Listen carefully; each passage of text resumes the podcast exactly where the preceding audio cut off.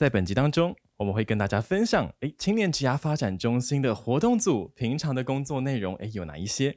那在我们的职涯讲座跟企业参访，如何呢？从这个零到有呢？我们今天呢，就要一次开箱给你知道哦。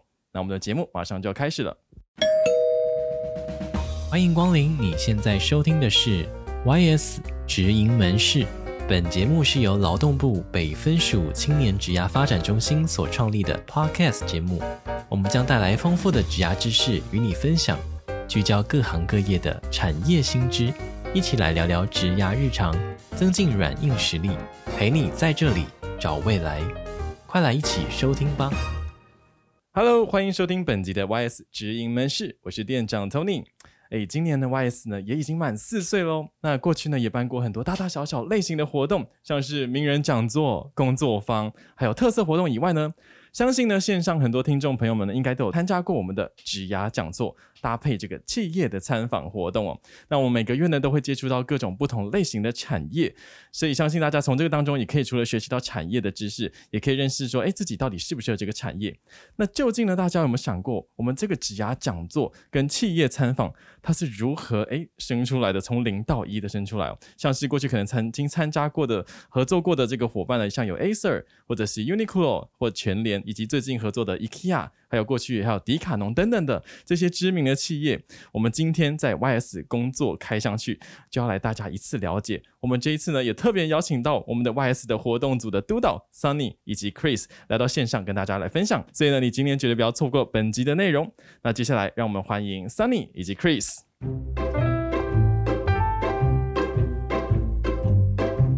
Hello，大家好，我是 Sunny。嗨，店长好，线上的各位听众大家好，我是 Chris。Hello，Sunny 跟 Chris，今天很开心呢，可以邀请到你们来到诶 YS 职营门市来分享这个工作的开箱哦。像我们的中心呢，诶，那除了这个职涯资讯以外呢，另外一个最大宗当然就是职涯讲座跟企业参访的活动。因为相信你们已经也办了很多场的这个职涯讲座跟企业参访活动。那我想先从过去想先聊聊，就是。呃，比如说 Chris，你在过去之前有没有担任过什么样的工作的经验？有哪一些过去累积的能力？诶，其实是衔接到现在这份工作呢？好，过去的工作经验嘛，那其实在我过去有做过工程师，那也有做过医疗器材业务或者是建材业务，其实主要是业务的这个工作性质。哦，了解。所以像过去的一些业务的能力，就有衔接到这一份工作喽。其实是有啊。因为像工程师其实是需要比较有逻辑的、有条有理的，然后、啊、这个部分其实会运用在企划、了解活动企划上。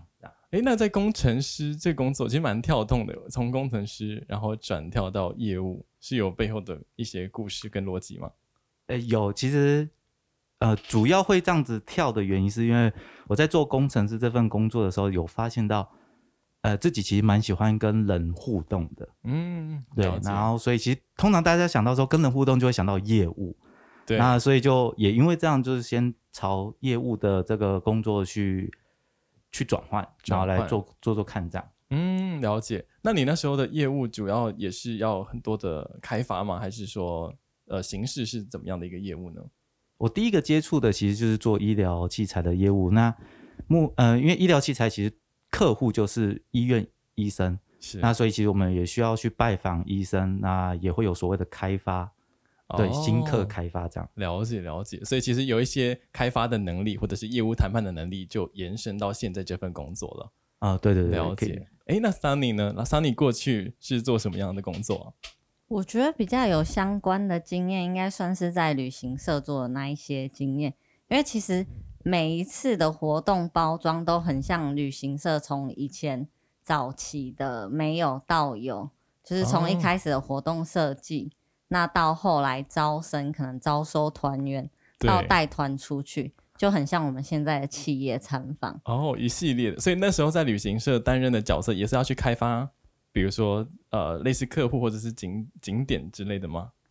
旅行社开发主要会有分两边，一个是开发景点跟旅馆跟呃一些内容，容活动内容，哦、了解。对，那另外一个可能就是要招收游客这样子。游客就是也是跟我们现在一样，开发企业，然后还有找来的学员是一样。了解。那我想进一步问，在那一份工作，诶，虽然蛮蛮相像的，那有没有什么比较不太一样的地方呢？不太一样的地方主要是年龄层吧。年龄对，因为我们现在主要招收的年龄层会是以青年为主啊，对，因为青年职涯发展中心嘛，没有错。然后，那但是过去可能旅游团会就是年龄层比较广一些些这样。旅游团的话，可能就偏中高龄，大家可能需要加入旅行社的行程这样子。那你觉得在开发，应该说旅行社这个活动的开发过程，从零到一，跟现在这个哎活动组的这个活动开发零到一，会不会有比较困难的地方是不同的？比如说，呃，招生的地方可能就不一样啊，或者是之类的。以前的开发其实会分工比较细，就是可能每一个部分都会有不同的人去做处理。但是在我们这边，其实我们包办了蛮多，几乎所有的项目都是要由我们这边来操作。哦。那我可以邀请 Sunny 跟 Chris 简单跟我们分享，现在这一份工作可能包办的就是这个流程，你们会是怎么进行呢？先从那个发想开始就规划。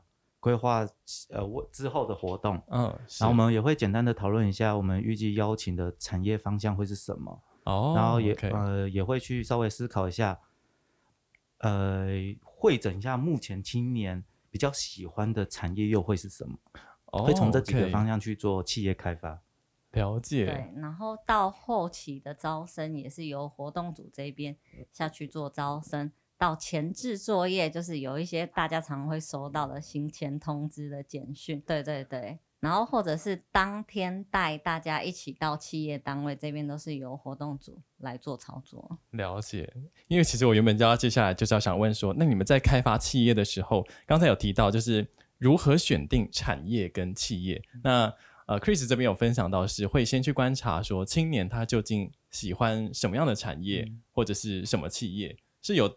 特别怎么去观察这件事情吗？有参加过 YS 活动，应该都知道说，其实还会填一个活动满意度问卷嘛。哦、对，那里面其实就会跟青年询问说，未来有想要找什么样的产业，许愿池这样子。对对对对对。所以很多会是从里面进行去捞出来，就是哎，看可能会有哪一些是大家蛮重复想要邀请的，类似这样子嘛？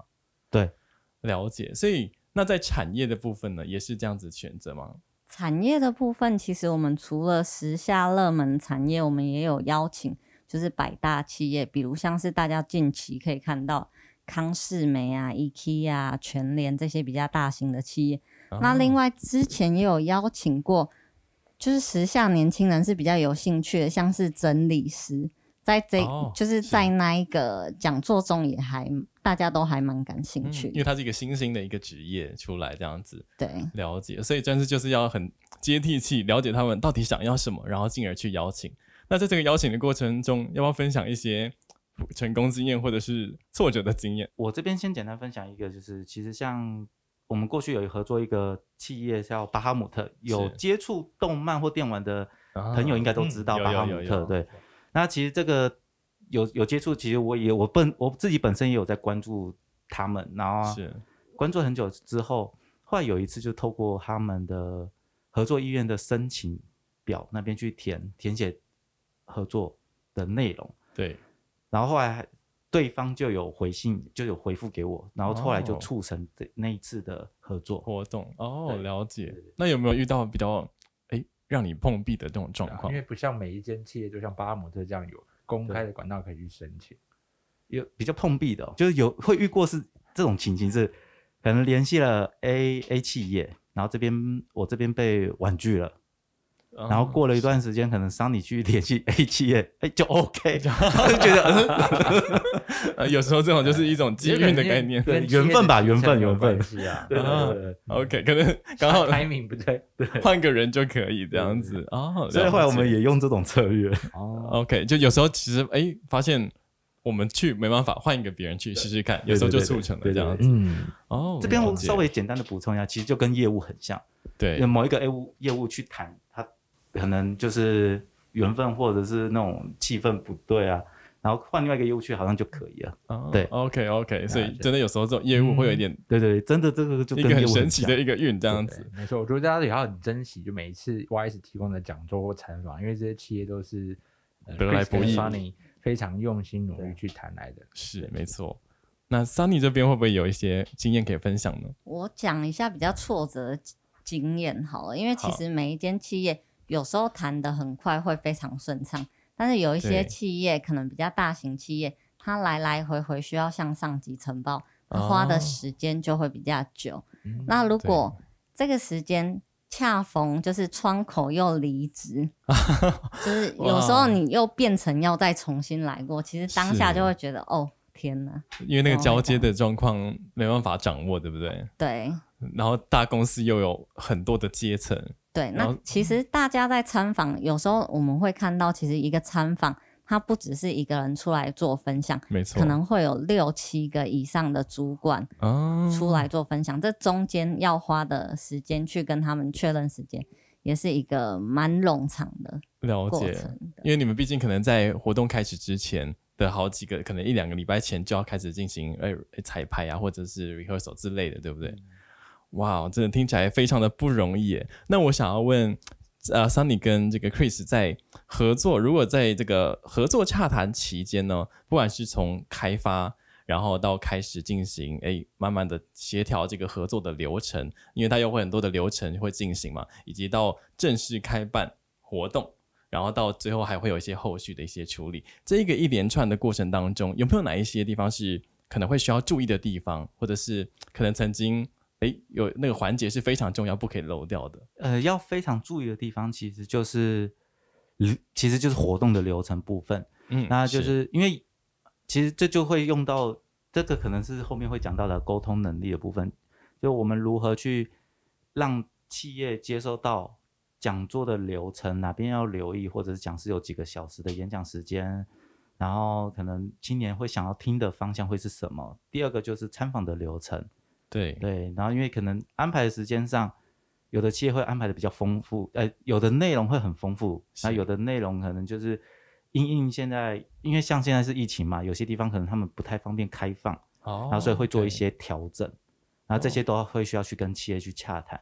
那因为讲到疫情，其实。更重要的是，在疫情那段时间，对我们在谈的时候，其实就更严谨，就是针对防疫措施的部分。是是是，那时候是不是有一些些应变的一些措施？就是可能原本参访要去现场，但是因为疫情的关系，有一有一些些的变动，这样子就改变成线上参访或线上讲座的方式。啊、是是是，那改变成线上，那我们就更需要跟企业这边去做彩排，因为不是每一个企业可能都很熟悉这个线上的方式。嗯，了解。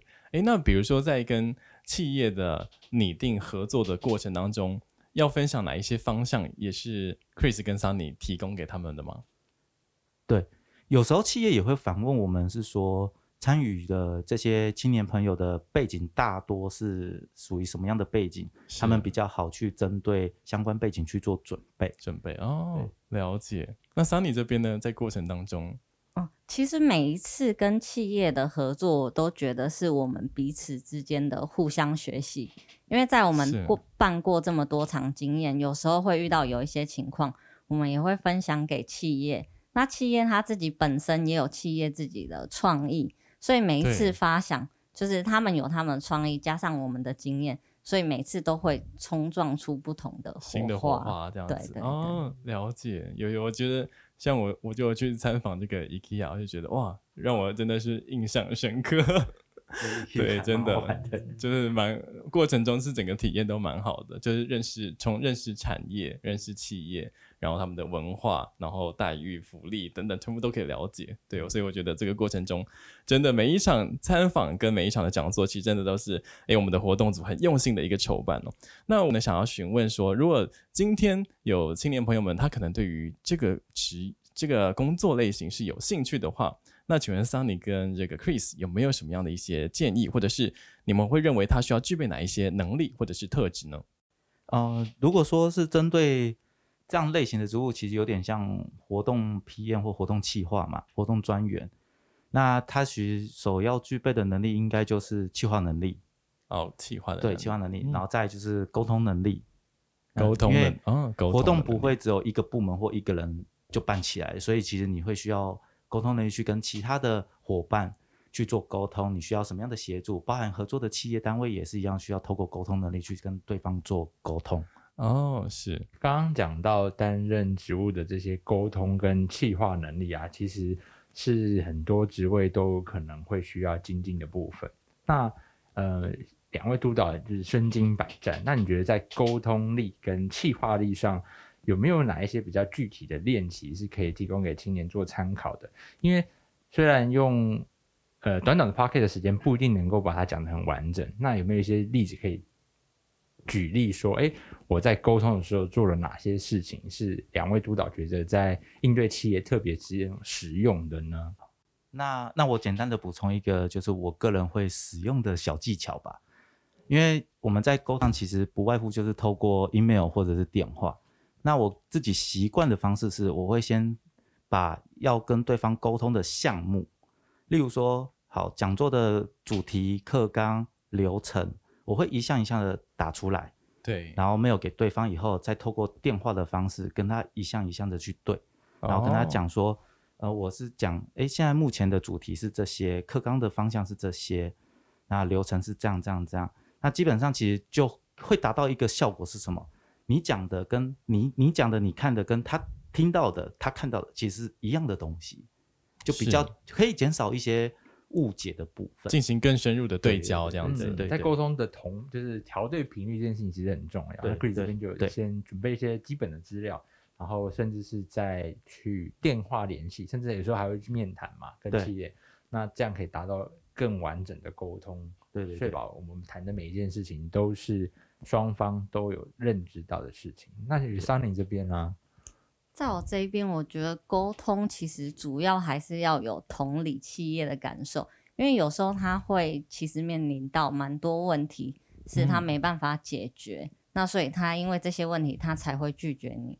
但如果我们这边在沟通的同时，又帮他处理掉这些他不能处理的东西，那这个沟通其实就是算是有效沟通，帮他解决这个问题。有没有什么样的一个举例啊？有一些他可能是因为他的空间太小，或者是因为他的讲师因为某一些因素而没办法办理这一场讲座，那我们可能针对他的原因去做询问，看看我们这边是不是有其他可以做替代的方式去帮他做处理。这样双方面都可以解决掉彼此呃不能配合的因素。例如空间可能太小，嗯、也许可能可以转成线上的方式，或者是诶当呃招生的人数可能就没办法那么多，类似这样的一个方式调整这样子。没有错。嗯、哦，那我觉得加入 YS 的这项算是比较软性的技能，除了让 YS 的课程更加丰富以外，其实我们也在某一个程度上能够帮助企业去触及更多的人事物，那就是一种 Win。甚至三赢的局面，因为青年得到新的资讯，外、嗯、有更多的合作机会，那企业也可以用这种方式去沟通，甚至是解决掉他原本可能想要做但无法去完成的事情。那刚才提到的这个企划力，会不会有什么样让青年也可以做一个诶提升的一个方式呢？好，企划能力的部分其实会需要大家的幽默感。然后、哦、怎么说？对，会需要大家幽默感。还有一个可以说是天马行空的这个 idea 想法，因为其实会这样讲的原因，是因为活动名称我们需要去命名。哦，是。那我们当然也会跟讲师去做讨论，那如何选出一个或命名出一个吸引人，嗯，是又不失风趣的名字，其实是蛮挑战的，蛮挑战。对，了解。以及活动的。规划过程中有什么样的环节、什么样的流程会比较吸引青年们来参加？这也是一个企划的一个能力。对对对对对，OK，了解。那 Sunny 这边呢？我这边的企划部分，我会参考就是其他各个活动的办理，因为其实在外面还是有很多，不管是职涯活动，是或者是其他比较娱乐性的活动，可能会看大家怎么样办会比较吸引人，然后参考他们的元素。再把它融合我们的活动做办理哦，了解。不管是设计到文案这一系列都是这样子。现在讲到这些能力，我突然想要补充，还有一个能力也需要具备或者是学习，也就是危机处理能力。哦，危机处理能力，因为因为一讲应变能力也可以，因为其实我们在办活动蛮多突发事件的，嗯，对，那其实就会显得说。好，今天在办活动过程，现在遇到了一个状况，我们可以怎么处理，让活动顺利继续举办下去？嗯、假设今天你办了一个活动，需要用到投影布幕，可是偏偏这个投影布幕坏掉了、断掉了，它没有办法挂在上面的时候，该怎么办？是，对，哦、那可能我们想到的就是，诶，先暂时先用白色的纸，或直接把原本的投影布幕先暂时粘在墙上，然后可以让这个投影顺利的进行，然后先让活动完成之后，我们再做修复。然后、哦，所以其实有很多一些突发的状况是没有办法预料到的，所以也需要一个临场应变的能力。对，这样子。对对对 OK，好，那在 Sunny 的这部分呢？